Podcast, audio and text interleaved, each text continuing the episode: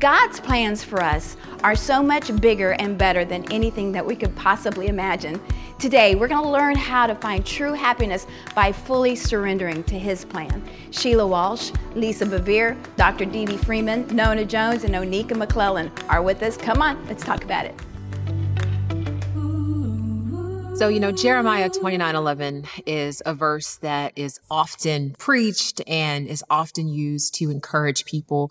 Um, and it says, I'm going to read it straight out of the word of God. For I know the plans I have for you, declares the Lord plans to prosper you and not to harm you, plans to give you a future and a hope. And what's interesting is many of us, we, we quote that scripture, we know it by heart, but many of us don't know the context in which it was said. And uh, it was said in the context of time in biblical history when Nebuchadnezzar had essentially carried away uh, children of Israel from Jerusalem into Babylon. And you know, you have this this group of people. They're considered exiles, and they're they're fearful and they're afraid because everything that they had planned for their life suddenly felt like it was not going to happen. It was an impossibility. It was out of reach. Now they were in a foreign land. And God encourages them in the midst of this foreign land. And I want to share with you the very beginning of this in verse four. It says, This is what the Lord Almighty, the God of Israel, says to all those I carried into exile from Jerusalem to Babylon build houses, settle down, plant gardens, eat what they produce, get married, just have a good old time. Now, you would think, okay, we're in exile. This is not the time to, to get married. This is not the time to plant gardens. This is not the time to celebrate. This is the time for us to figure out how to get back to Jerusalem. But that's when God says, see, I know the plans that I have for you. Mm-hmm. You don't know the plans that I have for you. Just trust me. And I've had several Babylon experiences in my life one in particular was uh, after my husband and I got married. I had planned to go to medical school, become a doctor. I was going to move to New York or Atlanta or some big city and practice medicine. And my husband told me that uh, that wasn't in the plans because he planned to serve his father, who had pastored a church in a small town called Gainesville, Florida. And I said to him at the time, I said, There's nothing for me to do in Gainesville. Like, Literally, there's nothing for me to do. And he said, Listen, I just believe that this is where God has called us. Wow. And I prayed about it.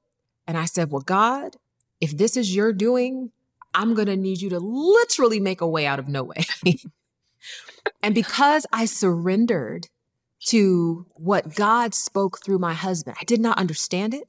Um, it definitely redirected my plans because I surrendered to that. God literally created positions out of thin air for me. Wow. Every job I've ever held was brand new.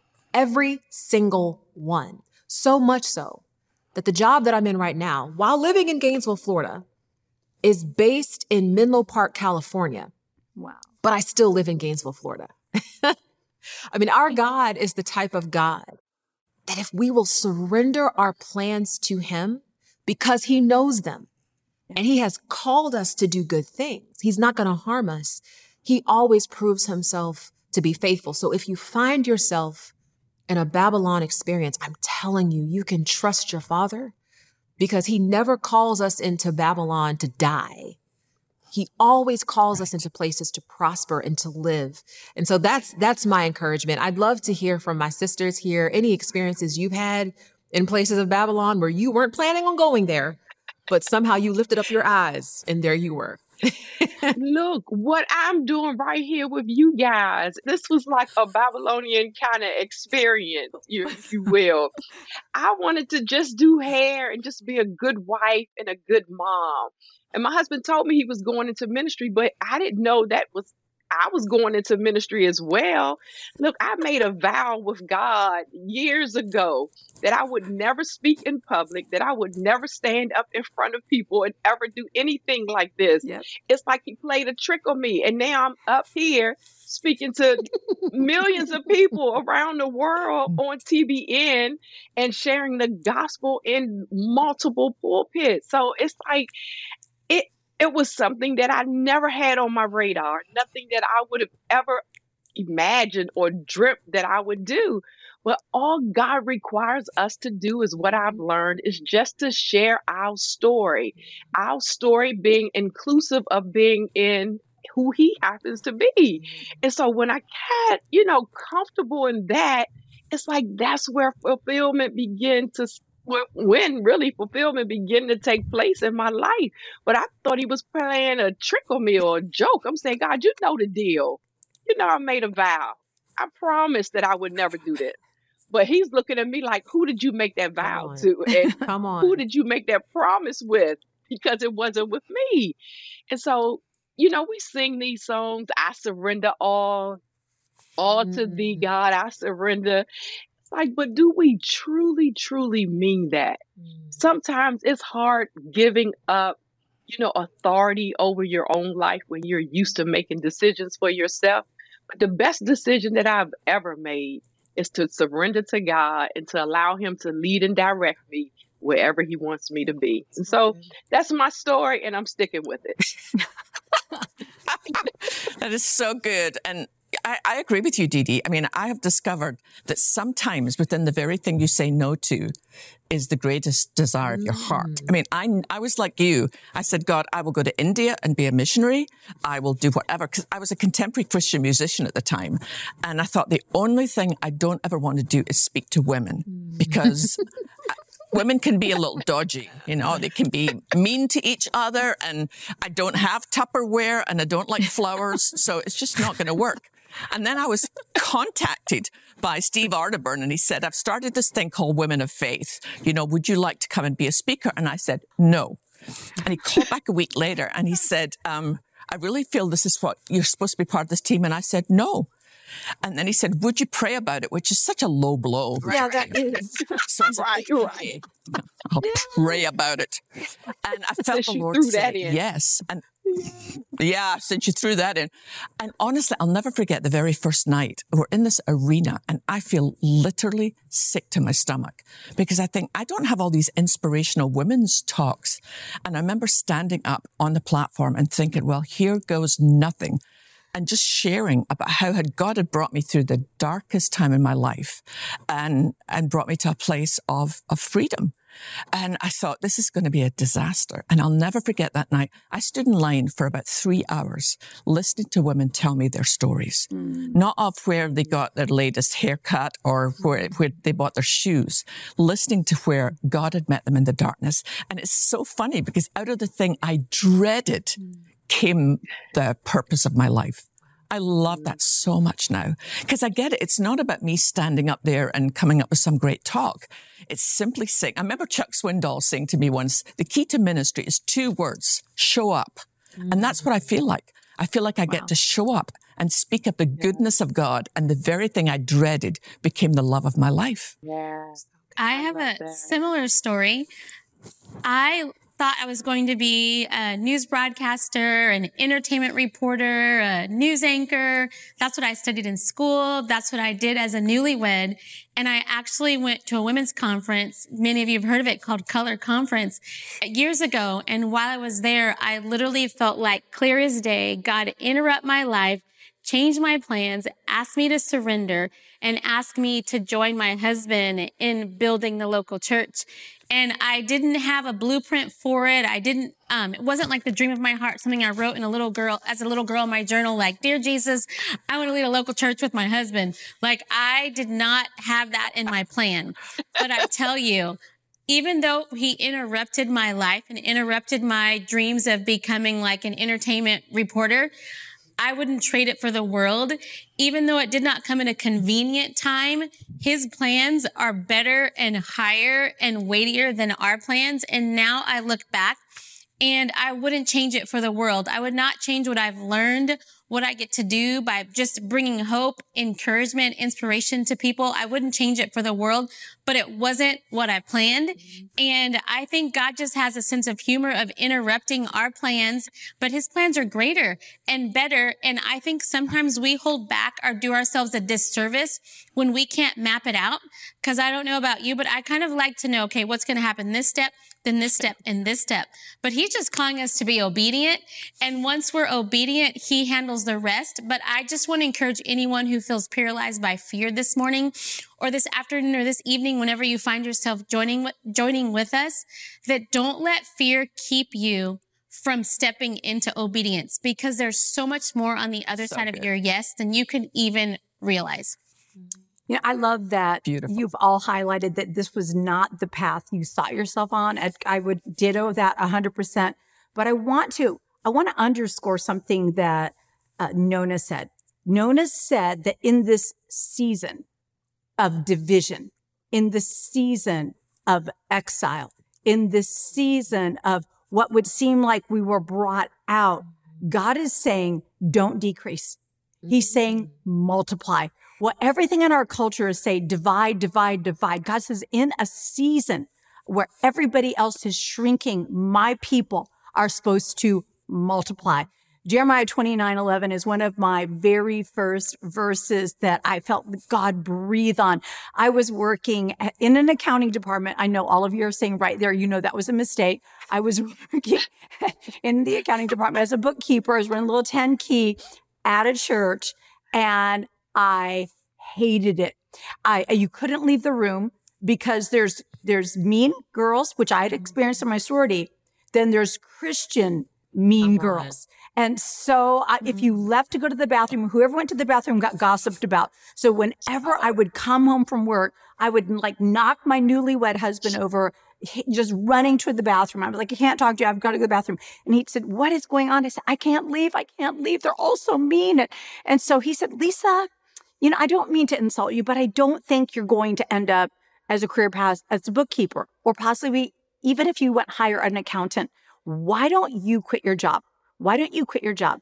And I thought about this is my first ministry job. I don't want to quit my first ministry job. So I took some time and prayed and I said, God, do I stay or do I go? Do I stay or do I go? What's the answer? Do I quit or do I stay? Okay, God, tell me the answer. Tell me the answer. And I had my Bible in my lap and I heard Jeremiah 29 11. And I had on purpose avoided Jeremiah. I was a brand new Christian. I was like, I'm not reading a weeping prophet right now. I'm just going to stay in the New Testament. I didn't even know if there was 29 chapters. So I go to the book after Jeremiah. I was like, okay, there is. And then I open it up and I'm kind of cringing. And God says, I know yep. the plans I have for you. And uh, right there was such a assurance that God had a plan. See, we're living in a time where we're aware of the enemy's scheme, but are you mm-hmm. aware of God's plan and that his plan is to so multiply you? His plan is mm-hmm. to unite us as the body of Christ in a season of hardship. We should be united. We should be a people who are planting vineyards, whatever that looks like in your life, beginning to multiply what you have even if it's just encouragement. So I want to just challenge you out there. If you're like me and you're silly and you're cringing and you're waiting, stay or go, stay or go, remember, you're giving the creator of the, the universe a multiple choice quiz. Perhaps we just need to let him throw it wider and let him say, Lisa, I know the plan I have. It's for good and not to harm. And it's not just for your now. It's for a hope and a future. Well, the powerful, I mean, this this is all powerful. What's so powerful about this this story is God literally says, yeah. I carried you into exile. Yeah, I love that. Right? Like, right. you know, yes, Nebuchadnezzar thought that he did it, thought he gets the credit, but mm-hmm. God is sovereign. And so every every detour, every roadblock, every closed door, every speed bump, everything is strategically placed in order to direct us to where God wants us to go. And that to, that to me is, is such a love, um, that it's, it's incredible. I mean, I'm, you know, I don't have time to tell the whole story, but, you know, before I got into the role that I'm in now, God told me to resign from a job that I loved. Wow. A job that I thought I would be in for at least another 20, 25 years. And he spoke to me in prayer one day and he told me this assignment is over. And I remember thinking, what, do you mean this assignment is over? Like, I mean, the, the, the board and the CEO had just came to me and asked me if I wanted to be the next CEO. And so I was just like, no, this assignment can't be over because I still have at least another couple decades. But in obeying God, literally the day that I resigned from that job, I got the call out of the blue from the job that I'm in today. I didn't apply for it, but Wow. God, see, God's kingdom operates on the currency of faith, but faith is not just trusting God. Faith is God being able to trust you. Will you obey when he speaks? And unfortunately, some of us, we say, God, I'll obey you to your point earlier, Oneka, if you show me the blueprint, show me the roadmap, Right. show me what's around the corner, and then I'll obey you. And God is like, oh no, I don't operate that way. Not how it He's faithful, but he doesn't operate that way. So good. Not how it works. I always like to say obedience is the covenant connector. If you mm. won't obey Wow. God, you will never get to see the fruit of what he promised you, right? And so it's so important to just just relinquish everything. And this is not we're talking about our roles and our positions that we hold right now, but what about marrying the guy that you're dating right now? Is that the guy for you? Mhm. you know, it's easy for us to say, okay, it's a job. He's called me into ministry and I want to go in ministry. Mhm. But now, can I relate this to this guy that I'm, you know, planning to be married to? Is God going to, you know, redirect me here? What are we open to? It's like we open up ourselves to God for certain areas, but not for every area. You know, it's like, okay, don't mess with this part of my life, God, but you can have this part. If you want me to minister, I'll minister, but I'm going to marry this man. You know, mm-hmm. it's like, come on, we're going to have to surrender all of who we happen to be so we can see the fullness of what God established from the very mm-hmm. beginning. When my mom, when I was little, my mom, Jeremiah twenty nine eleven was her verse. She had it embroidered. She had it in oil. Mm-hmm. She had it in everything. And I used to say to her, I would just like to see the plans. If I could make a few suggestions, then I'll sign off on the plans. but I've, I've learned that that is not offered to us, but what is offered, and it's all to do with relationship. Right. The longer we're in a relationship with the Lord, the more we can say, you know what, you have a track record mm-hmm. with me. And I don't see where I'm going yet, but I know that you do. I want to build on that point, Sheila, because that's such an important point is we have to spend time in God's presence. We have to spend time in God's word mm. because that is the only way we will come to hear and understand God's voice. And I've had, I've actually had people ask me because I, God has spoken things that really to most people don't make sense to me, but I hear his voice and so I obey. And they're like, Are you sure you're going to do that? And it's always worked out. But the only way that I can hear the voice of God is by spending time with him in his word. It's it's the same thing with human relationships. We won't know whether something is I don't know if my husband said something that comes to me secondhand unless I know my husband. And then I know he either would or would not say something like that. Um, and so you have to attune your ear to the voice of God by spending time with him. And I think we do have to stop relying on everybody else to interpret God's voice for us because then we become dependent on other people. And it's like, is this God's will for me? It, to your point, Dr. DeeDee, that's such a good point. Is this hus- is this boy, is this man, is this woman, um, God's husband for me or God's wife? The question is, is it? I don't know. You tell me. Just because they make you feel good doesn't mean that they're the one God has called you to. So we have to learn to hear the voice of God. I'm going to read this scripture that you that's here. It says, Happy are those whose greatest desire is to do what God requires. You all know this is the Beatitudes. God will satisfy them fully. It's like when, I mean, I am happy when I make God's desire. You know, mm-hmm. I'm his greatest desire, if you will. He will satisfy me fully. How, I mean, I don't think people really understand that. Mm-hmm. Satisfaction comes from God, mm-hmm. regardless of what He has us doing, or regardless of what we have or we do not have in our lives. It's like total satisfaction comes from Him. This is when you can be happy, when you realize that what I have, it came from Him. And I love how you all are now switching up. Well, not switching up, but talking about the roadblocks and the, the mm-hmm. closed doors and how, you know, they could be divine delays for us. You know, we always think it's if it's a closed door, it's the devil, it's the enemy. We got to bind them. We got to but you know, it's like God close that door. If that door is about to make me go over top of a cliff, then close that door. I don't want to go through that door. And so I, I love all of what you guys are saying. But again, happy are those whose greatest desire mm-hmm. is to do what God requires. I want to do what God requires me to do in this life. Absolutely. Well, um, I was with a friend yesterday and we were talking about a particular challenge in a current minister's life. And she was saying that she was hearing different things around it. And I said, I remember Pastor Jimmy Evans saying, if the enemy can't stop you, he will push you. And you and I were talking about sometimes there's an acceleration that comes to our lives that is not God's acceleration. It is an exhausting acceleration where we get push, push, push, and we don't get our source of life from God. And then we feel depleted and overwhelmed.